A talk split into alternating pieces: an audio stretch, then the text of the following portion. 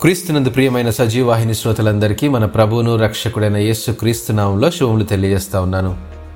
విజయోత్సవం ముప్పై రోజుల మన పాఠ్యభాగంలో దేవుని ఉన్నతమైన పిలుపు మన జీవితాలకు విజయభేరి అనే అంశాన్ని అనుదిన వాహినిలో నేడు మనం ధ్యానించుకుందాం.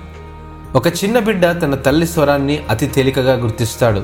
అలాగే తల్లి కూడా తన బిడ్డ స్వరాన్ని తెలుసుకుంటుంది. బిడ్డ గర్భములోనే తన తల్లి స్వరాన్ని వినడం మొదలుపెట్టి పొత్తిళ్ళలో పాడే పాటలు ఒడిలో చెప్పే కబుర్లతో పెరిగి పెద్దయి ఎంత సమూహంలో ఉన్నా గుర్తించగలుగుతాడు. తల్లి పరిచయం చేయడం ద్వారా తండ్రి అమ్మమ్మ నానమ్మ తాతయ్య మొదలైన బంధువుల స్వరాలను కూడా తెలుసుకుంటాడు.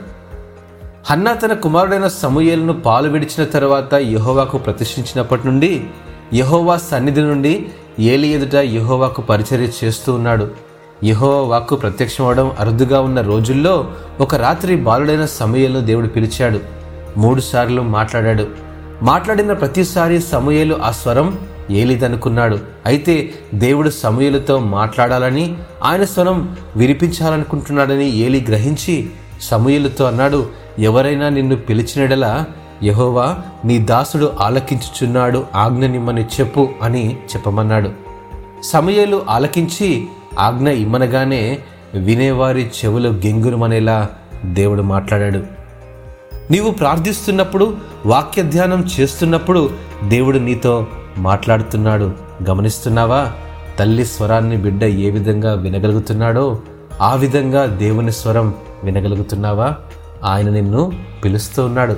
అనుదిన జీవితంలో మనం సాధించాలనే ప్రతి విజయాలు మనం పొందబోయే బహుమానాలను తన స్వరాన్ని విని అనుసరించే ప్రతి ఒక్కరికి దయచేయాలనుకుంటాడు. దేవుని ఉన్నతమైన పిలుపుకు ప్రతిస్పందిస్తే మనలను ఆయన స్వరూపంలోనికి మార్చుకుంటాడు.